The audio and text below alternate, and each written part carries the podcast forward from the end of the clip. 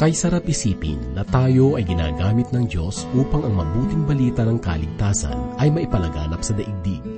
Bagamat tayo ay alabok, niloob ng Panginoon na sa atin ipagkatiwala ang mensahe ng kanyang habag para sa lahat ng makasalanan. Kaibigan, nasubukan mo na bang ibahagi ang mabuting balita tungkol sa Panginoong Yesus? Naranasan mo na bang maging kasangkapan ng Diyos upang ang isang makasalanan ay makatagpo ng liwanag sa biyaya ni Kristo?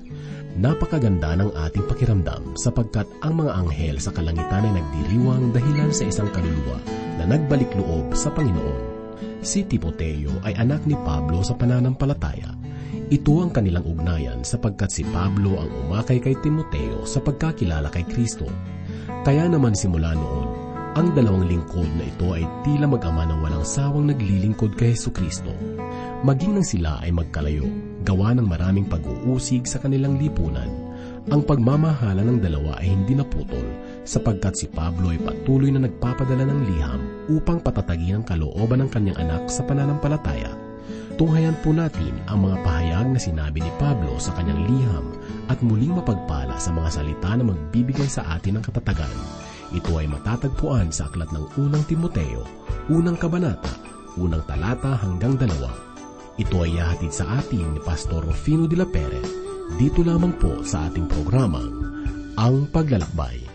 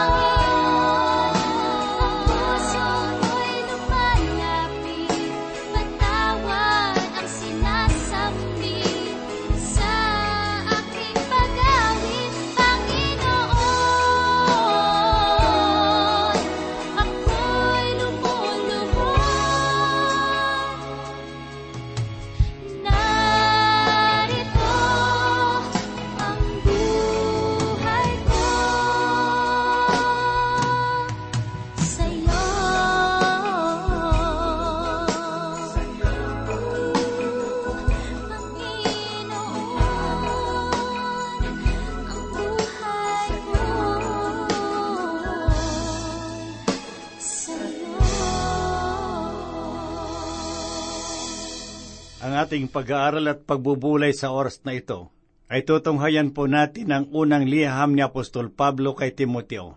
At ngayon po ay hahanguin natin ang ating pagbubulay dito sa unang kabanata, una't ikalawang talata. Muli pong sumasa inyo sa oras na ito ang inyong kaibigan at pastor sa Himpapawid, Rufino de la Peret. Nakita po natin noong nakaraang ating pag-aaral Nakakaiba ang pamamaraan ng pagkakasulat ng liham na ito ni Pablo. Hindi ito para sa isang lupon o sa isang iglesia ng mga mananampalataya na tulad ng kanyang pagkakasulat sa mga tiga-Tesalonika, sa Efeso, sa Kolosas at sa iba pang mga liham, kundi ito ay liham ng katuroan na kanyang ibinahagi sa mga kabataang manggagawa tulad ni Timoteo at ni Titos. Wala pa silang gaanong kaalaman at karanasan sa paglilingkod kung kaya't malaki ang bahagi ni Pablo sa buhay ng dalawang pastor na ito upang malaman nila ang dapat nilang gawin sa paglilingkod. Hindi madali ang pagpapastor, lalo na kung baguhan pa lamang. Marami siyang kailangang malaman at gawin. Si Pablo ay isang mabuting manggagawa sapagkat hindi niya pinabayaan ang mga kabataang naglilingkod nito. Tinuruan niya sila at binigyan ng babala, at iyon ang makikita po natin sa bagay na ating pag-aaralan at pagbubulayan dito sa liham ni Pablo kay Timoteo. Ipinaliwanag niya sa liham na ito na ang ebanghelyo ng biyaya ng Diyos bilang mga pinakapuso ng lahat ng doktrina at tumutukoy din ito tungkol sa katauhan ni Kristo. Kakaiba ang pambungad na pagbati ni Pablo sa liham na ito.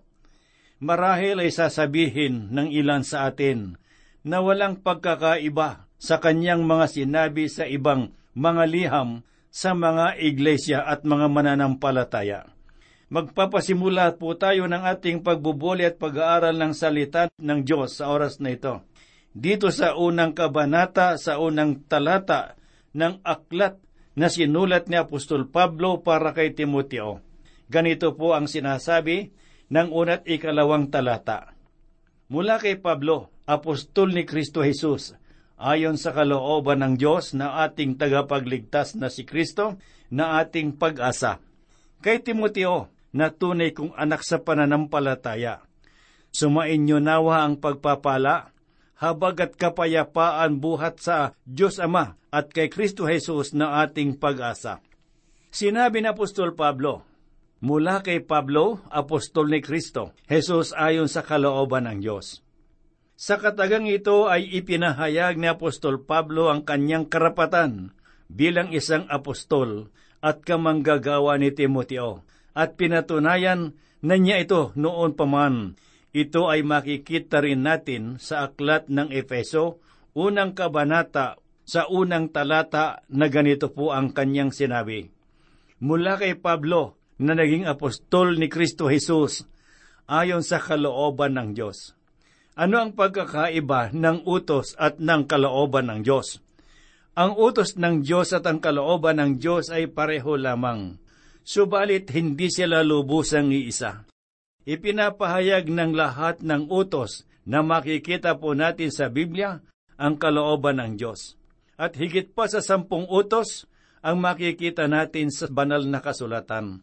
Halimbawa, sinasabi sa aklat ng unang Tesalonika, Kabanatang 5, talatang 17 at 18, na maging matyaga sa pananalangin, Ipagpasalamat ninyo sa pangalan ni Kristo Jesus ang lahat ng pangyayari, sapagkat yaon ang ibig ng Diyos. Nakita po natin dito kung ano ang kalooban ng Diyos, ang manalangin at magpasalamat.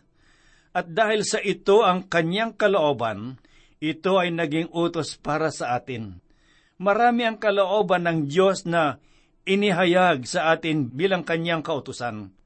Gayon paman, sa aking palagay ay hindi inihayag sa atin ang lahat ng kalooban ng Diyos, kahit na pagsasama-samahin pa natin ang lahat ng kautusan sa Biblia. Kung kaya't ang kalooban ng Diyos ay mas malalim na salita kaysa sa kautusan ng Diyos. Subalit, kailangan nating tandaan na inihayag sa atin ang lahat ng kailangan nating malaman na hindi maliligtas ang tao sa pamamagitan lamang ng pagsunod sa mga kautusan ng Diyos. Kailangan itong ulit-ulitin sapagkat marami ngayon ang nagsasabing mahalaga ang kautusan para sa kaligtasan. Sa ikawalong talata ng kabanatang ito, sinabi ni Apostol Pablo, Alam naman nating ang kautusan ay mabuti kung ginagamit natin sa mabuting paraan. Papaano natin ginagamit ang kautusan?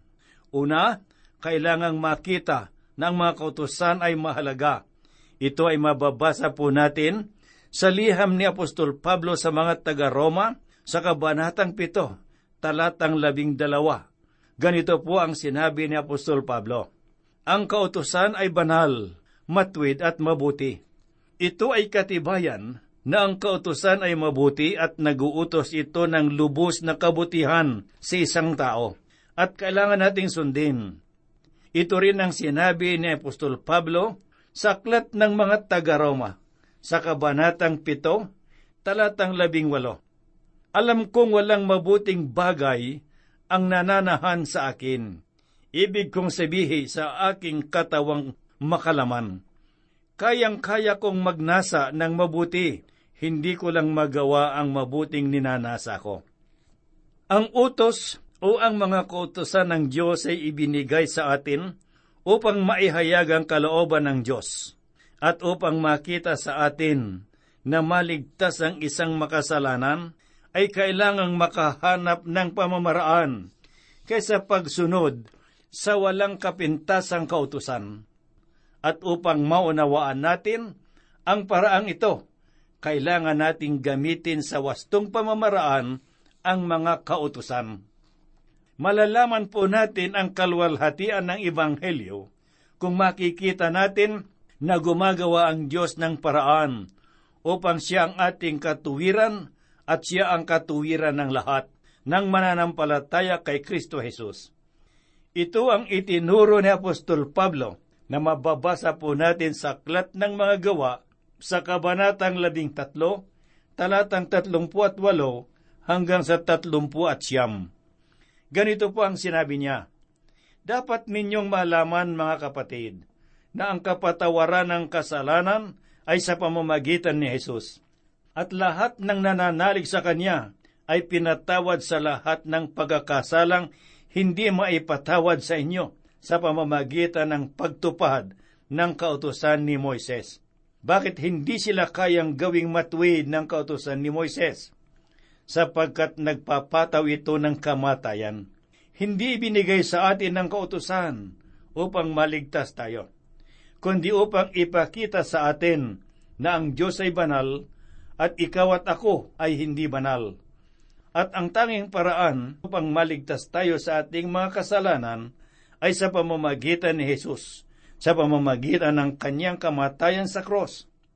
Sinabi ng Panginoong Hesus sa Ebanghelyo, sang ayon kay Juan, sa Kabanatang labing apat, talatang anim ang ganito, Ako ang daan at ang katotohanan at ang buhay. Hindi ang kautosan ang daan patungo sa Diyos, kundi tanging si Kristo lamang ang daan. Sumulat si Pablo sa mga taga-Efeso na siya ay naging apostol sang-ayon sa kalooban ng Diyos, at ito ay totoo. Subalit sang-ayon sa ibang pagkakalimbag ng kanyang liham kay Timoteo, siya ay naging apostol sa kautosan ng Diyos ang Diyos mismo ang nagbigay sa kanya ng kautusan na siya ay maging apostol. Hindi lamang niya niloob na siya ay maging apostol. Bagkos, dumating ang pagkakataon na inutusan ng Diyos na maging apostol si Pablo. Siya ay naging apostol, hindi dahil sa iginawad sa kanya, kundi siya ay inutusan. Walang nagpatong ng kamay kay Pablo upang siya ay maging apostol Mismong ang Panginoong Heso Kristo ang nagbigay sa kanya ng karapatan at kapangyarihan na maging apostol ng Panginoon. Ang sinuman na magpapahayag ng salita ng Diyos ay kailangang gawin niya ito na may kapangyarihan sapagkat kung hindi ay mananatili na lamang siyang tahimik. Hindi maaring maging malumanay tayo sa ating paglilingkod at pagpapahayag ng mga katuroan at paniniwala tungkol kay Kristo. Si Pablo ang isang tao na nagturo ng may kapangyarihan na nanggaling sa Panginoong Diyos. Sinabi ni Pablo, Diyos na ating tagapagligtas. Ano bang sinasabi sa Ebanghelyo, sang ayon kay Juan, ikatlong kabanata, talatang labing anim. Sapagkat gayon na lamang ang pag-ibig ng Diyos sa sanglibutan, kaya't ipinagkaloob niya ang kanyang kaisa-isang anak. Ang Diyos ang nagkaloob ng handog, at si Jesus ang pumarito upang maging katuparan nito. Sinabi ni Pablo, Kristo na ating pag-asa. Hindi pangkaraniwan ang ganitong mga taguri kay Jesus, sapagkat hindi ito madalas na mabanggit sa Biblia. At ang isa sa mga talatang makikita nating nagsasabi, na si Kristo ang ating pag-asa ay mababasa po natin sa kaniyang sulat sa mga taga-Kolosas, unang kabanata, talatang dalawampu at pito, na ganito po ang kaniyang tinuran.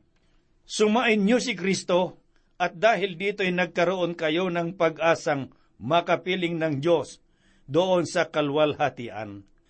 Ang Panginoong Heso Kristo ay namatay upang magkaroon tayo ng buhay, upang tayo ay magkamit ng kaligtasan. At siya ay muling nabuhay upang manatili ang kaligtasan. At darating ang takdang panahon ng kanyang muling pagbabalik upang ikaw at ako ay kanyang kunin upang magkaroon tayo ng ganap na kaligtasan. Siya ang ating pananampalataya. Kung babalik na ang ating pag-iisip, siya ang ating pag-ibig.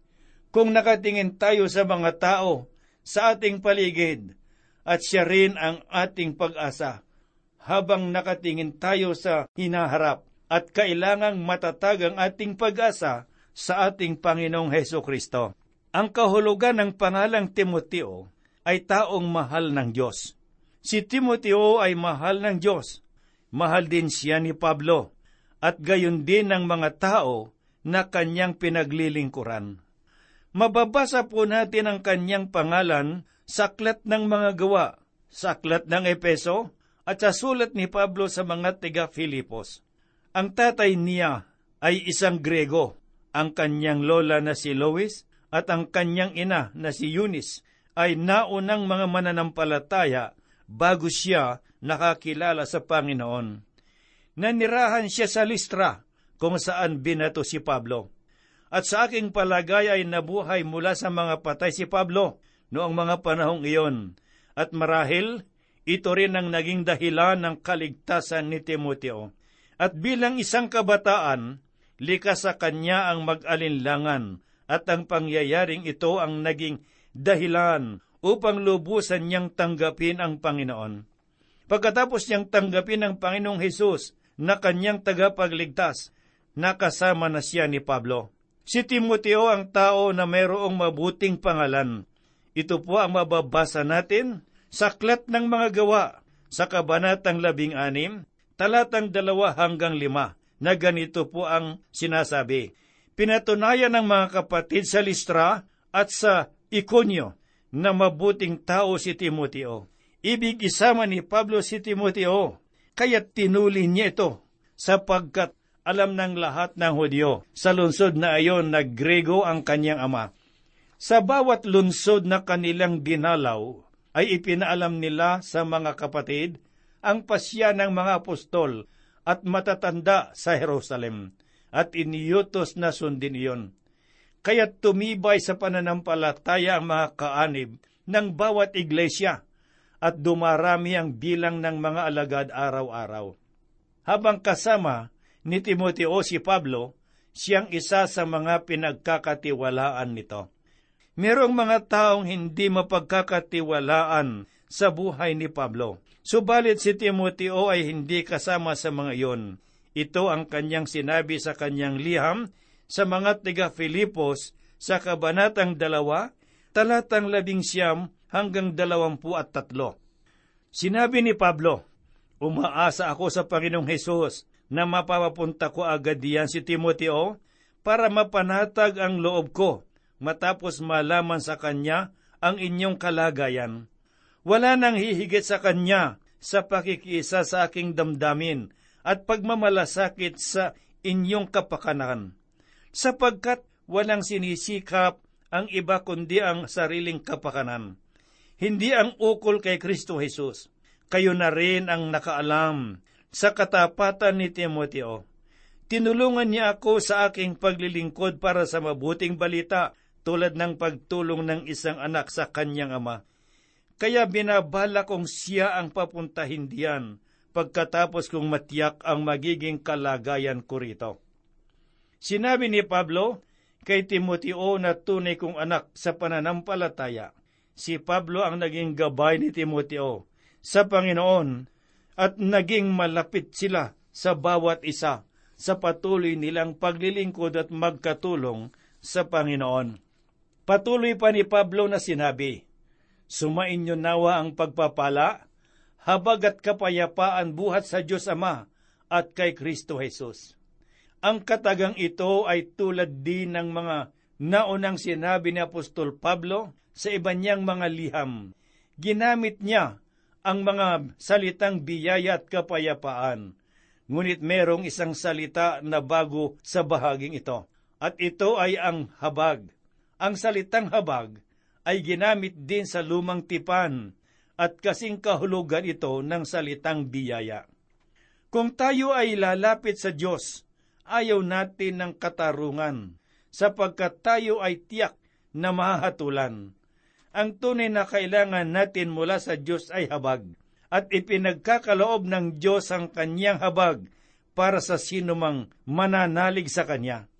Nasa Kanya ang lahat ng habag na kakailanganin natin. Subalit ang Kanyang habag ay parang salapi na nasa bangko na walang halaga hanggat hindi natin tinatanggap. Ang kailangan nating gawin ay ang magpunta sa nasabing bangko, magbigay ng papel na nagsasaad na kukunin natin ang halaga. Ang papel na iyon ay ang pananampalataya. Ang Diyos ay mayaman sa habag at ang sino mang lalapit sa Kanya ay magkakamit ng kaligtasan sa pamamagitan ng biyaya. Ang Diyos ay mahabagin sa inyo at sa akin, at sa lahat. Sa liham ni Pablo sa mga taga-Efeso, ikalawang kabanata, talatang walo, ay ganito po ang kanyang sinabi, Sapagkat sa biyaya, kayo'y naligtas sa pamamagitan ng pananampalataya. At ito'y hindi sa pamamagitan ng inyong sarili. Ito ay kaloob ng Diyos. Ang kanyang biyaya ay para sa lahat, ngunit ang biyaya ng kaligtasan ay makakamit lamang sa pamamagitan ng pananampalataya. Mahalaga po ang tatlong salitang ito, ang pag-ibig, kapayapaan at habag. Nasa Diyos na ang pag-ibig noong pasimula pa lamang. Bago pa niya ipakita ang biyaya at ang habag, ang Diyos ay pag-ibig. Ito ang kanyang kalikasan. Ang biyaya ay para sa mga nagsisising makasalanan. Ang biyaya ay mula sa Diyos upang iligtas ang mga sa Kanya ay mananampalataya. Ang Diyos ay mahabagin. Ang sino mang lumalapit sa Kanya sa pamamagitan ng Kanyang biyaya ay maliligtas kung mananampalataya sa Kanya. Malaking pagkakamali sa sino mang nagaakala na siya ay mabuti at nagaakalang hindi niya kailangan ang habag ng Diyos at sa pamamagitan ng kanyang mga gawa, siya ay maliligtas. Kaibigang nakikinig, walang magagawa sa iyo ang iyong mga mabubuting gawa kung ikaw ay nasa harapan na ng Diyos. Ang kaligtasang kaloob ng Diyos ay gawa ng pananampalataya. Ang mga mabubuting gawa ay bunga ng kaligtasan. Ang mga mabubuting gawa ay tulad lamang ng maruming basahan sa paningin ng Diyos. Si Apostol Pablo ay gumamit ng mga salita na hindi niya ginamit sa iba niyang mga liham. At makikita rin natin na malapit ang kanyang pakikipag-ugnayan kay Timoteo sa pamamagitan ng kanyang mga pagpapayo.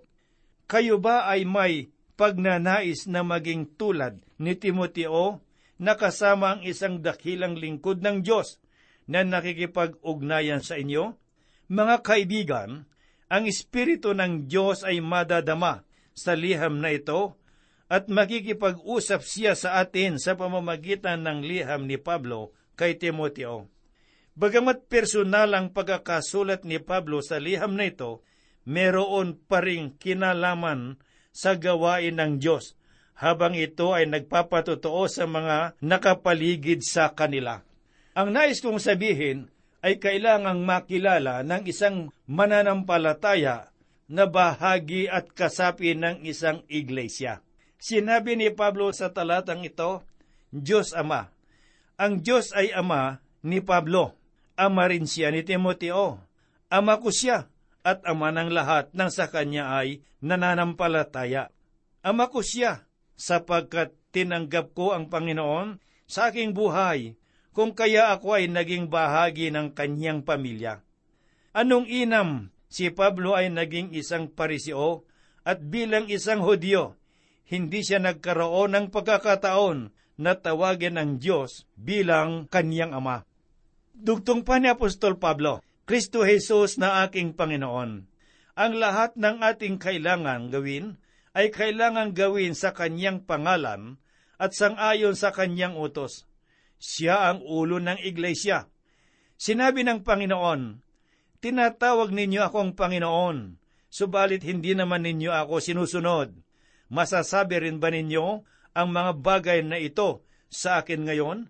Nagbigay siya ng babala na sa kanyang pagbabalik upang magbigay ng hatol. Marami ang magsasabing, Panginoon, Panginoon, ginawa namin ang ganito at ginawa namin ang ganon, at naging abala kami para sa iyo. At sasabihin naman niya sa kanila, Hindi ko kayo kilala hindi ko alam ang inyong ginawa sa aking pangalan, sapagkat hindi ninyo sinasaliksik ang aking kalaoban, at hindi ninyo ako sinusunod. Hindi lang natin kailangang tawagin siya ng Panginoon, kundi kailangang sumunod din tayo sa Kanya bilang ating tagapagligtas. Si Yesu Kristo ba ang iyong Panginoon, kaibigan? Kung hindi pa, ito na ang iyong pagkakataon upang kilalanin mo siya bilang iyong Panginoon at iyong tagapagligtas, at ngayon ang araw ng kaligtasan para sa iyo.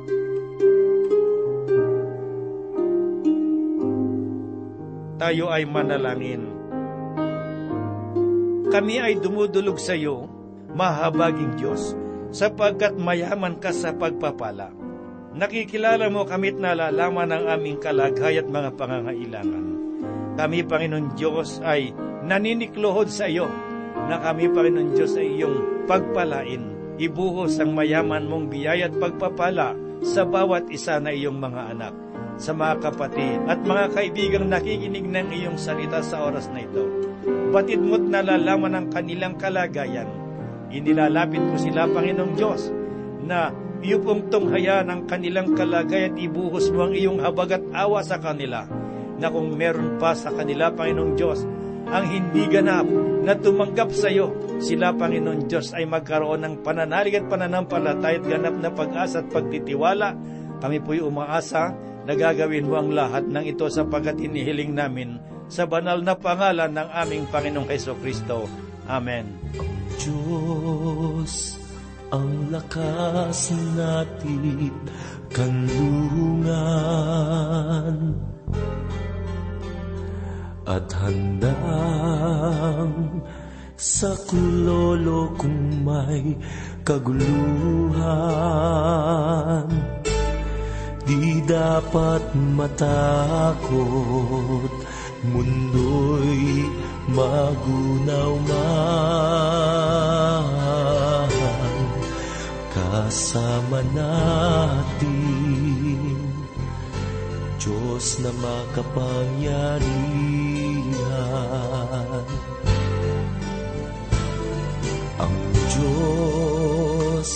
ang lakas natin kanlungan. At handang sa klolo kung may kaguluhan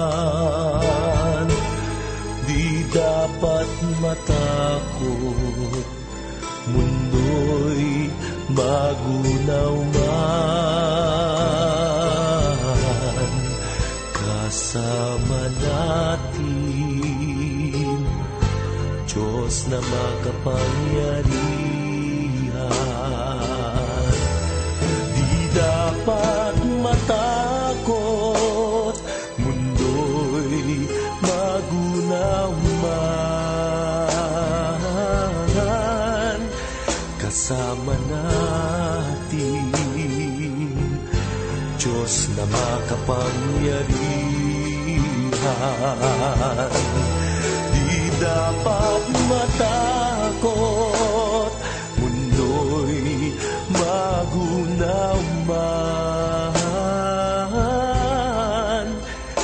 Kasama natin